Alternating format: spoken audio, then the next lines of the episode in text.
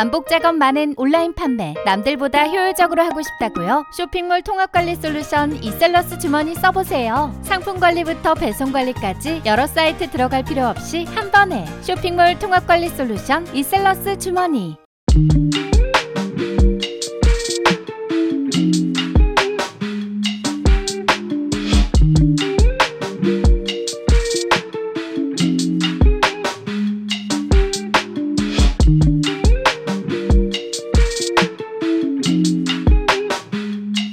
안녕하세요. 신사임당의 돈 얘기하는 곳입니다.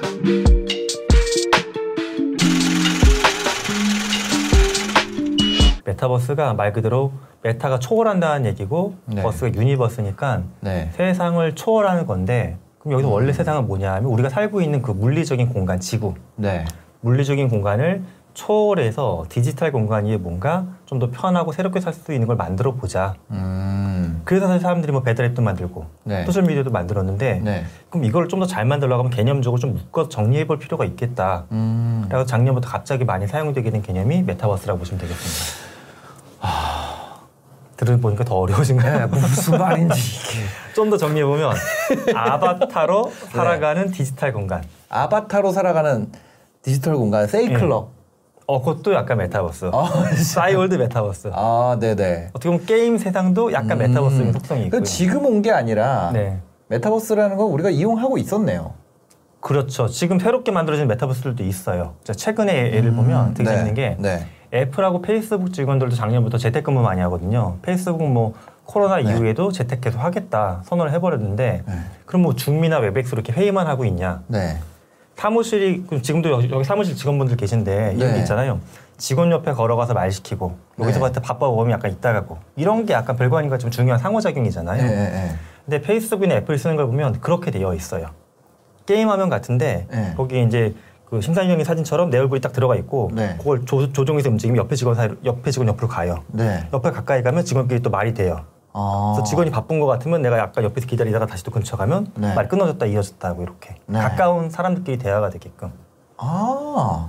게임 공간 같이 뭐 삼차원 화려한 건 없어요. 네. 하지만 같이 업무를 보기엔 굉장히 편하게 구조된 아. 디자인된 오피스 공간이거든요. 온라인 오피스 공간. 온라인 오피스. 내가 얘기하고 싶은 사람한테 가까이 가면 그 사람이랑 얘기할 수 있게. 예, 근데 굉장히 때로는- 직관적으로 돼 있네요. 예, 때로는 그 사람이 나 지금 굉장히 중요한 작업 중이니까 잠깐 이따 와주세요라고 상태 메시지 띄워놓으면 네. 가시다가도 보면 어 얘가 좀 바쁘니까 20분 있다 가야지 이렇게 다시 돌아오시면 돼요. 네. 회의실도 있어서 회의실에 모여 있으면 회의실 밖에 있는 사람들은 회의실 말이 안 들리고 회의실도 이렇게 디자인으로 물리적 공간에 딱 있어요 그냥. 네. 아 그냥 이 봤을 때 네. 시각적으로 아 저기 회의실이구나 느낄 수 있게 그럼요. 돼 있다는 거죠. 회의실도 있고 저는 이제 학교에서 수업할 때도 그걸 좀 쓰는데 음. 네. 수업하면 이제 30명의 학생이 있고 5명씩 뭐 조별 모임 하잖아요. 네. 그럼 여기서 강의 됐다가 조별 모임으로 갑시다 그러면 1조는 1조 공간, 2조는 2조 공간 회의실 싹싹 들어가요. 어. 그럼 저도 이 토론 잘 하고 있나 궁금하면 1조 앞에서 어슬렁거리면 또 그 친구들 이야기가 슬쩍 들리고 네. 그 친구들 제가 근처에 온 걸 또 알아요. 거기 제가 제 옆에 사진이 뚱뚱뚱 떠다니니까. 아 그거 실제로 우리도 쓸 수 있어요? 예, 기본 기능 무료니까 한번 써봐도 재밌을 아, 것 그게 같고. 뭐예요? 이름이?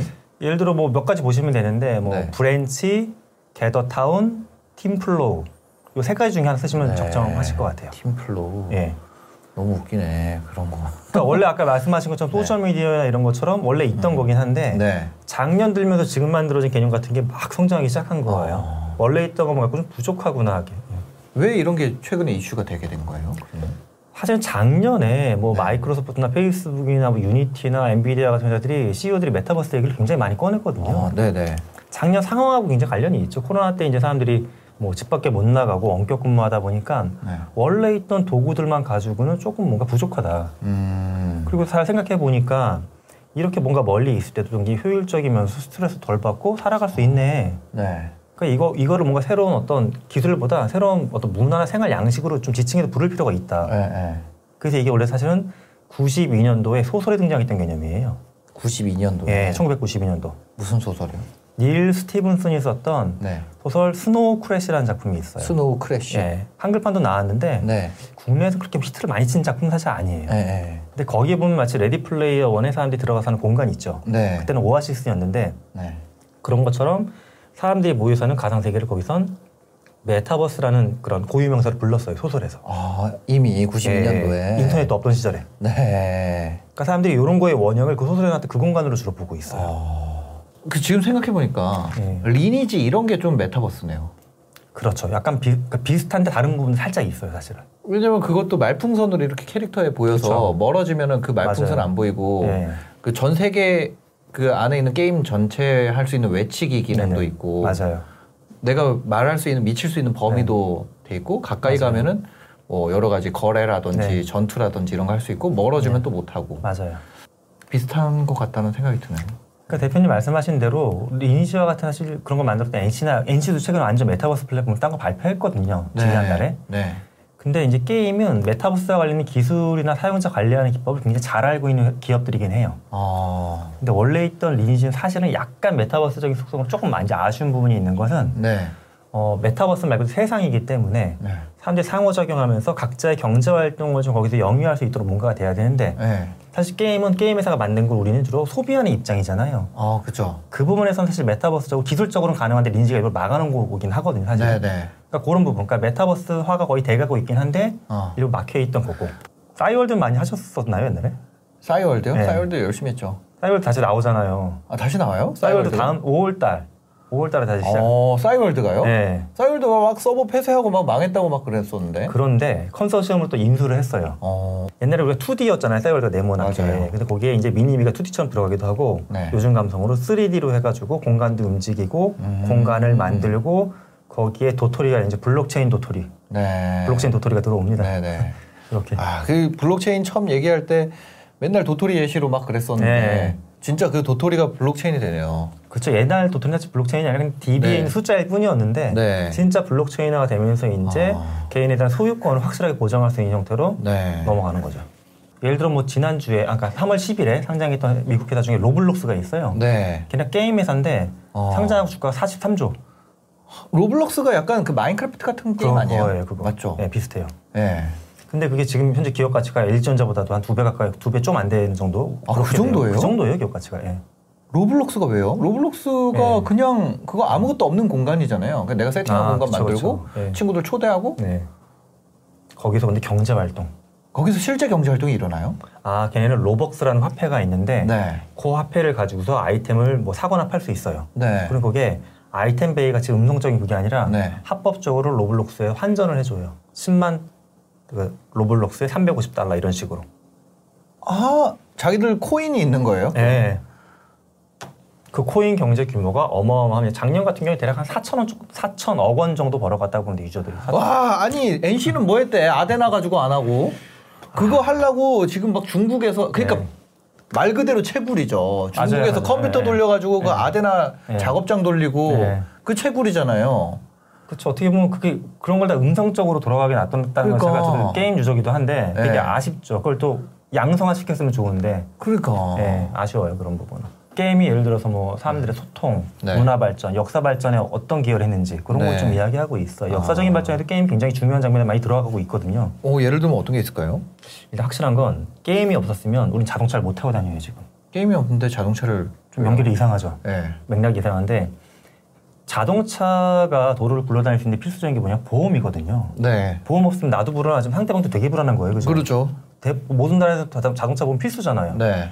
보험은 핵심이 뭐냐 하면 수학적으로 확률입니다. 네. 그래야지 보험 요가 산정되잖아요. 네, 네, 네. 저는 보험료 지금 되게 세게, 싸게 내요. 제가 20 한 5년 동안 한 번도 자동차 사고를 낸 적이 없거든요. 어, 자랑하시는 거예요? 네, 자랑입니다. 저, 저 자동차 보험 진료들이 별로 안 좋아하는 가장 저렴인데 좋아해요. 자랑인데. 네. 근데 이 확률이 네. 또 웃긴 게 어디서 나왔냐면 네. 카드 게임하다 만들어진 거예요. 이 확률이. 어, 확률이라는 것이 네, 확률이. 음. 확률 사실 뭐 모든 수학의 개념이 그렇잖아요. 예전에 없던 거잖아요. 네. 근데 이게 중세 시대 때 프랑스에서 앙투안 공보라는 귀족이 있는데 이 네. 양반이 그렇게 카드놀이를 좋아했어요. 음. 근데 카드놀이 하다 보면 집안에 금판이 있다가 막 하인이 데리러 오는 거예요. 네. 업고 가야 되잖아요, 판을. 네. 궁금하잖아요. 내가 이길 건지 질 건지. 네, 네, 네, 네. 그러니까 이거를 알고 싶으니까 얘가 돈을 싸짊어지고 가서 만났던 수학자가 바로 블레이즈 파스칼입니다. 어, 그 유명한 파스칼. 그 파스칼 맞아요. 수학생이 네. 네. 우리를 괴롭혔던 파스칼. 네.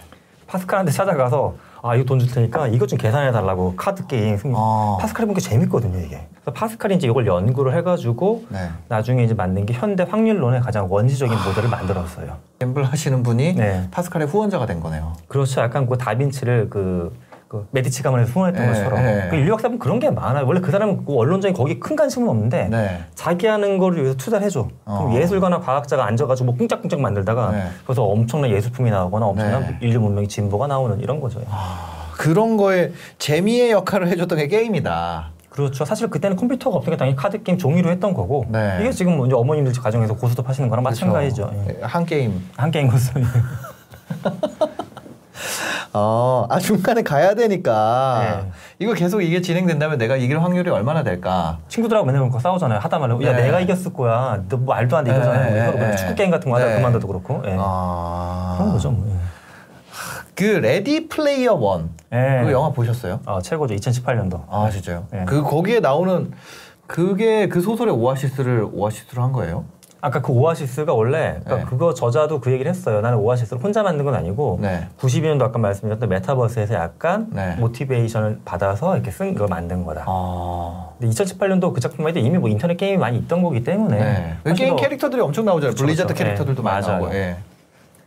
그러니까 오아시스가 당연히 레디 플레이어는 사실은 메타버스가 나왔던 유니, 그 스노우 크래시에 비해서 훨씬 네. 뭐 여러 가지 narrative나 등장인물들이 살아있고 재밌습니다. 소- 네. 문학 작품적으로는. 네. 근데 저는 그래도 92년도에 메타버스를 높게 보는 이유가 음. 그때는 정말 인터넷도 없던 시절이고 아. VR 이런 거 더더욱 상상하기 그런데. 네. 그거를 만들었다는 것 자체가 그 상상력이 맞죠. 뭐 쥘 베른이 아무것도 없는 상태에서 뭐 잠수함 설계하고 이런 거 했던 것처럼 그 문학 작품 속에서 네. 대단한 창작가죠 진짜. 네. 그 레디 플레이어 원 같은 세상이 진짜 올 거라고 생각하세요? 어떨까요? 기술적으로는 충분히 가능합니다. 아, 기술적으로. 기술적으로. 어. 왜냐하면 사람들이 이거 뒤집어 쓸 때 답답한 게 아, 뒤집어 쓰고 뛰어갈 수 있어? 그런 거 궁금해해요. 네. 뛰어다니잖아요 거기. 근데 실제 네. 아직은 약간 가정용으로 하기엔 조금 부담스럽지만 가정에 설치할 수는 있어요. 그러니까 허리에 벨트를 차고서 네. treadmill이라고 그 런닝머신 같은 건데 네네. 사방으로 돌아가는 게 있어요. 거기 서서 아. 이렇게 하면 다 돼요. 네. 그리고 이제 거기에는 그런까지 안, 안 나는데 좀 더 진보된 걸 보면 입에 물고 있으면 맛을 느끼는 시제품도 나왔어요 이미 일본에서. 가상 공간은 맛이 없잖아요 사실. 아. 네. 물고 있으면 맛이 느껴져요.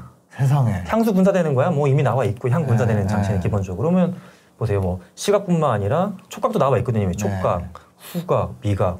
그러면 이게 진보가 되면 어. 그 공간이 될 수 있죠. 네. 기술적으로는 메타 메타방 같은 거 생기겠네. 충분히 가능해요. 왜냐면 집에 모터를 하면 예, 예, 예. 또 엄마가 뭐라고 하면 그러니까요. 또, 또뭐 예. 배우자가 뭐라고 하면 거기 갈 수 있죠. 예. 인류학적으로 보면 약간 동굴 같은 거예요. 제가 느끼기 동굴. 어. 옛날 원시대 때 보면 사람들이 예. 사냥하고 집에 있다 보면 사냥하고 온 사람이 있어 동굴 깊숙이 들어가거든요. 어, 왜요? 이 현실에서의 두려움과 공포를 떨쳐버리고 싶으려면 약간 단절된 뭐가 필요해요. 음. 동굴 앞에 앉아 있어도 아까 내가 사냥하다 놓쳤던 맘모스가 튀어나올 것 같기도 하고 예를 들어서 네, 그런 네, 느낌이 네. 들잖아요. 네, 네. 그러니까 더 안으로 들어가는 건데 음. 더 안으로 들어가는 공간의 현대판이 뭐냐면 아이 뒤집어 쓰고서 가상 공간 어. 이게 되는 거죠. 문- 문화학적으로 보기에는 차단해 버리는 거. 차단하는. 예. 이게 정서적으로 불안하고 이러, 이럴수록 외부 자극을 차단하고 싶어 한다 그러더라고요, 사람이. 그렇죠. 사실 그래서 또 메타버스가 네. 뭐 이제 그 부분이 중요한 건데 어떻게 보면 좋은 점도 많이 있어요. 음. 사람들한테 효율이나 경제적인 뭐 효과성을 주는 것도 있긴 한데 네. 한편으로 도피의 공간으로 이걸 쓰는 분들도 분명히 있습니다. 게임도 어. 마찬가지지만. 네. 그래서 그 뭐지 광해? 아, 네. 광해 광해가 아니라 사도. 예. 예, 사도. 사도 보였어요? 예. 거기 보면은 의대증이라고 네. 이 사람이 촉각이 너무 민감해지니까 네. 옷을 몇 번이나 아, 나중에는. 네. 진짜 모든 그 감각을 차단하려고 네. 관에 딱 들어가서 이렇게 이러고 있잖아요. 맞아요. 아. 그게 이게 원래 사람은 네. 어, 외부 자극을 많이 받다 보면 더 받고 싶어요. 기본적으로 어느 정도 네, 네. 성까지. 근데 인계치가 넘어가면 자극에 대해서 되게 무뎌집니다. 어. 그래서 사실은 이런 어떤 메타버스적인 자극도 처음에는 네. 새로운 세상을 열어주는 것 측면에서 좋긴 한데 음. 너무 강하게 계속 받아들이다 보면 네. 우리가 원래 물질 세상에서 느끼던 감각을 오히려 잃어버릴 수도 있어요. 퇴화되게 어. 수도 있습니다. 예. 회사들 많잖아요. 네. 뭐, 뭐 아까 말씀드린 게임 회사들도 있고 음. 또 우리나라 통신망 잘하잖아요. 그러니까 네. 메타버스가 뭐 통신망부터 플랫폼, 콘텐츠, 사용자가 쓰는 VR 장비 같은 뭐 device 이런 몇 개 층이 있는데 네. 전반적으로는 그래도 잘하는 편이에요. 어, 그게 다 갖춰져 있어야지 가능한 거네요. 그렇죠. 아까 만약에 뭐 싸이월드도 예를 들어 VR 아직까지 VR 기회가 없는데 만약 VR을 보고 싶다. 네. 그러면 망이 확실하게 잘 돌아가야 되고 음. 싸이월드 플랫폼 거기 네. 수많은 콘텐츠 누가 만들어줘야 되고 VR 장비 만들고 내가 뒤집어 쓰고 들어가는 거잖아요. 네. 이런 게 골고루 봤을 때는 한국이 굉장히 많은 부분에서 강점을 갖고 있죠. 어. 예. 사업적으로는 굉장히 저는 큰 가치가 있다고 봐요. 아까 우리가 서두에 말씀드렸던 가상 오피스 같은 부분도 네. 제가 국내 뭐 대기업들 많이 자문을 해드리고 있는데 대기업들 상당수가 작년에부터 올해까지 이제 비대면으로 업무를 하고 있는데 원격으로 네, 네. 만약 코로나가 완전히 종식돼 음. 그러면 2019년으로 완전히 돌아가느냐 네. 그런다라고 예- 답하는 기업은 별로 없어요. 아, 이미 이렇게 이용했었는데 괜찮다 이거죠 지금. 네. 예. 어, 그래도 내 회사 퍼포먼스가 떨어지지 않는다. 예. 물론 그렇다고 100% 비대면을 하겠다는 페이스북 같은 회사는 또 국내 별로 없긴 하지만 네, 네. 어, 아, 페이스북은 100% 페- 비대면이에요. 페- 페이스북은 현재 선언은 100%긴 해요. 그쪽은. 그러니까 진영이 좀 달라요. 페이스북은 100% 비대면 하겠다는 거고 넷플릭스는 반대로 우린 무조건 다 모여야 돼. 네. 우리 모여서 얼굴 보고 일해야 돼 이건데. 어. 근데 국내 기업들을 보게 되면 굳이 얼굴을 다볼 필요는 썩 없다. 네. 이런 얘기가 저한테는 거의 다예요. 제 저한테 주변에 얘기하는 분들. 네, 네, 네. 그럼 이제 그들이 예를 들어 업무적인 공간만 봐도 음. 일할 수 있는 환경이 지금 가구를 더 만들고 강남에 사무실 더 만드는 것보다 네. 어떻게 하면 이들이 원격에서 좀 더 가정에서 멀리 있는데도 효율적으로 같이 있는 것처럼 일할 수 있을까? 음. 이게 결국 메타버스고. 네. 그럼 직- 회사 아니, 회사도 그렇지만 이제 학교도 마찬가지거든요. 네.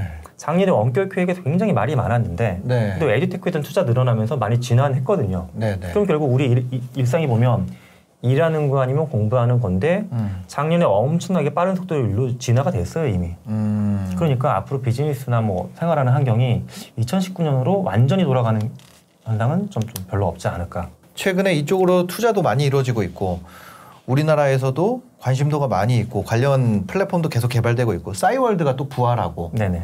많은 변화가 일어나고 있다는 거는 느껴지는데 그러면 우리 삶에서 뭐 적용하거나 적용하거나 네. 뭔가 삶의 방향을 바꿔놓을 만한 네. 우리 그냥. 개인적 개인적인 차원에서 네. 그런 것들은 어떤 게 있을까요? 혹시?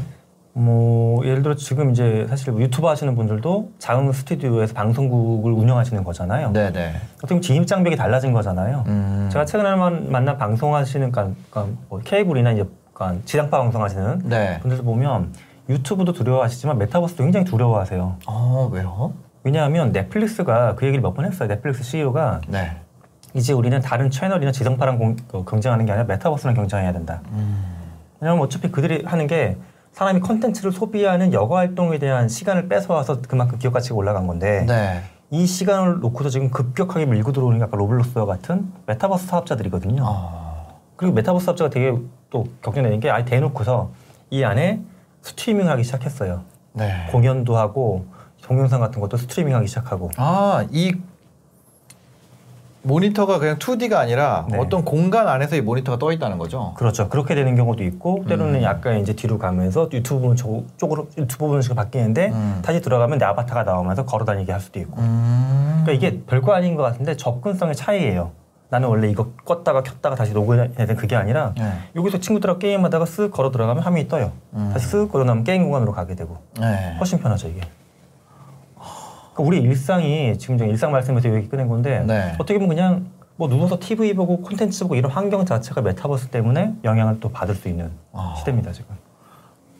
프로그램에서 프로그램 확 옮길 때 Alt Tab으로 옮기는 게 아니라 네. 실제 캐릭터가 나와서 네. 나 그림 그리러 갈게 하면 가면 포토샵이 되고 그럼 또 옆에 있는 친구가 어, 나도 그거 하러 갈래 따라가면 어. 같이 그릴 수 있는 네. 공간으로 들어갈 수도 있고. 어, 나 게임하러 갈래 그럼 같이 가자 네. 게임하러 가자 그럼 같이 게임할 수 있고 네. multiplay 게임도 할 수. 있고 예, 영화 볼래 그럼 같이 보면서 얘기도 할 수 있고 그렇죠. 영화관에서는 옆에 떠들면은 다른 사람 피해 주지만 이거는 네. 자기들끼리 할 수 있는 거고 맞아요. 이야기도 할 수 있고 메타버스 안에서 영화관도 지금 만들어져는 있어요. 어. 영화 만들어져 있고 네. 영화뿐만 아니라 뭐 운동 경기 같은 거 같이 보는 운동 경기 같이 봐야 재밌잖아요. 친구들이 네, 막, 네, 네. 욕소, 막 소리 지르면서 네. 그런 거에서 같이 모여서 할 수 있는 플랫폼 나와 있어요. 아.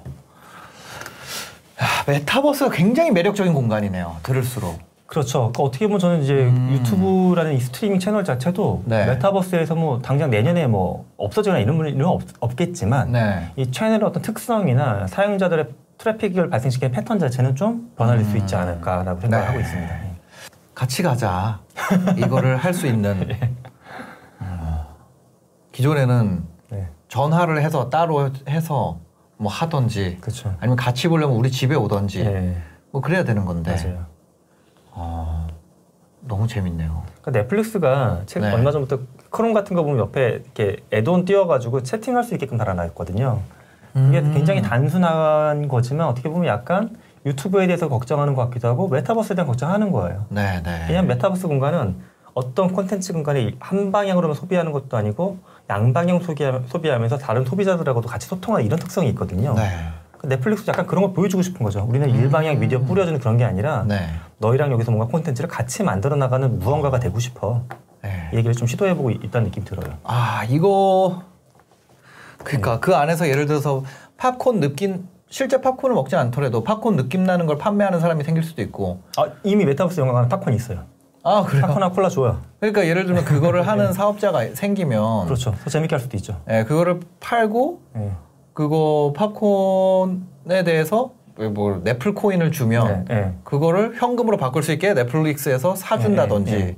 뭐 이런 것들을 통해서 그런 것도 또 엄청 흔해질 수도 있겠네요. 이 로블록스 모델들이 그래서 사실 로블록스랑 뭐 비슷하게 국내엔 제페토, 제페토 네. 혹시 아십니까? 네이버에서 한번 네, 맞아요. 한번 네이버 제트. 네, 네이버의 네. 손주 회사. 네, 네, 네이버 네. 제트에서 만든 건데 네. 제페토는 이런 의상들이 많아요, 거기 아이템. 네, 마치 네. 그 옛날에 미니미 끄- 꾸미던 것처럼. 네, 네. 근데 이게 유명 브랜드도 들어가 있지만 개인들도 많이 해요. 어. 저희 아이들도 올려놓거든요, 옷을. 네네. 근데 잘 어울리는 사람들은 한 달에 매출이 1,500만 원?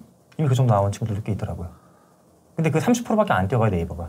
네. 그럼 이제 거의 순이익이죠, 천만 원 정도가 그냥. 예. 그러니까 그게 참 메타버스의 무서움입니다. 그걸 그냥 현금으로 안 주면은 네. 로블록스인 거잖아요. 그냥 현금으로 네. 주면은 네이버고. 아니, 어차- 어차피 환전이 되기 때문에. 그러니까 환전을 하는 네. 과정을 네. 넣어가지고 그걸 네. 한 거잖아요. 그렇죠. 네.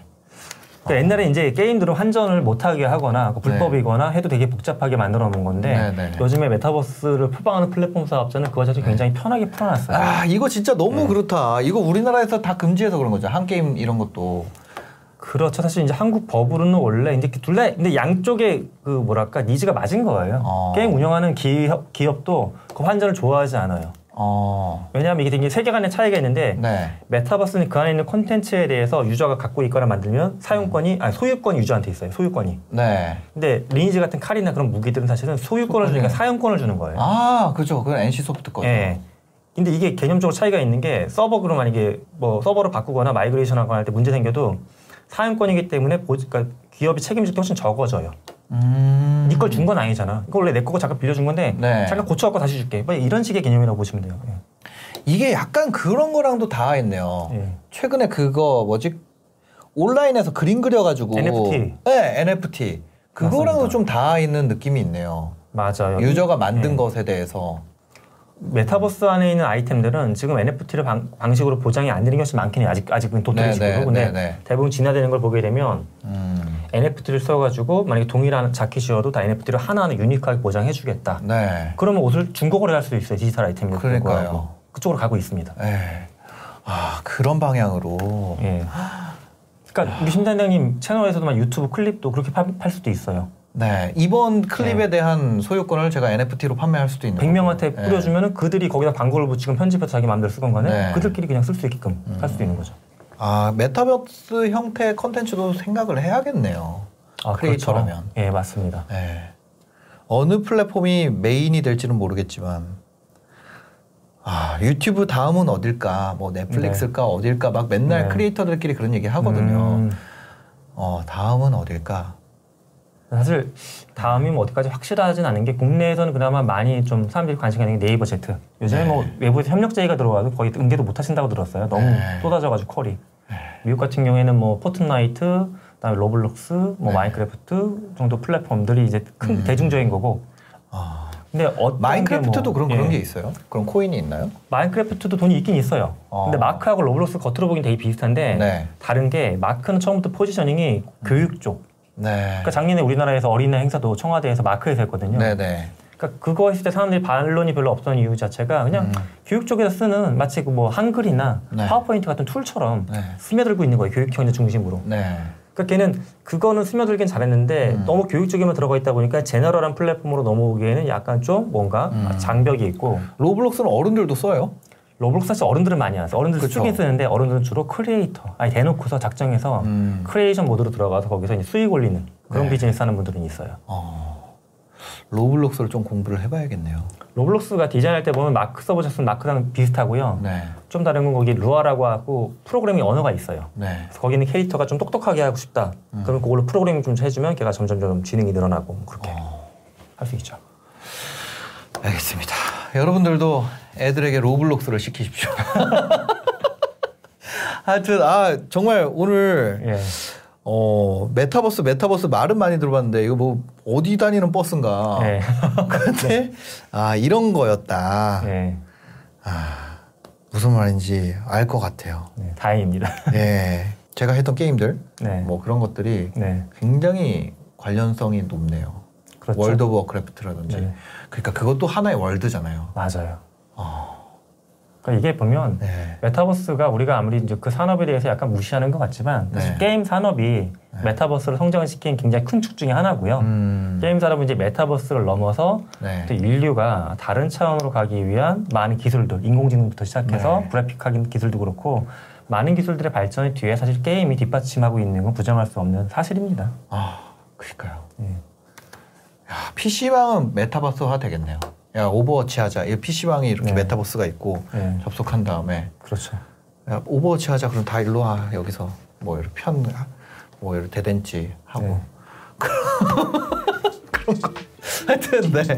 아, 오늘 또 바쁘신데. 예, 아닙니다. 아, 이렇게 와주셔서 감사합니다. 즐거웠습니다. 네. 도움이 되셨다면 구독과 좋아요, 댓글까지 부탁드리겠습니다. 영상 봐주셔서 감사합니다. 행복한 하루 되세요.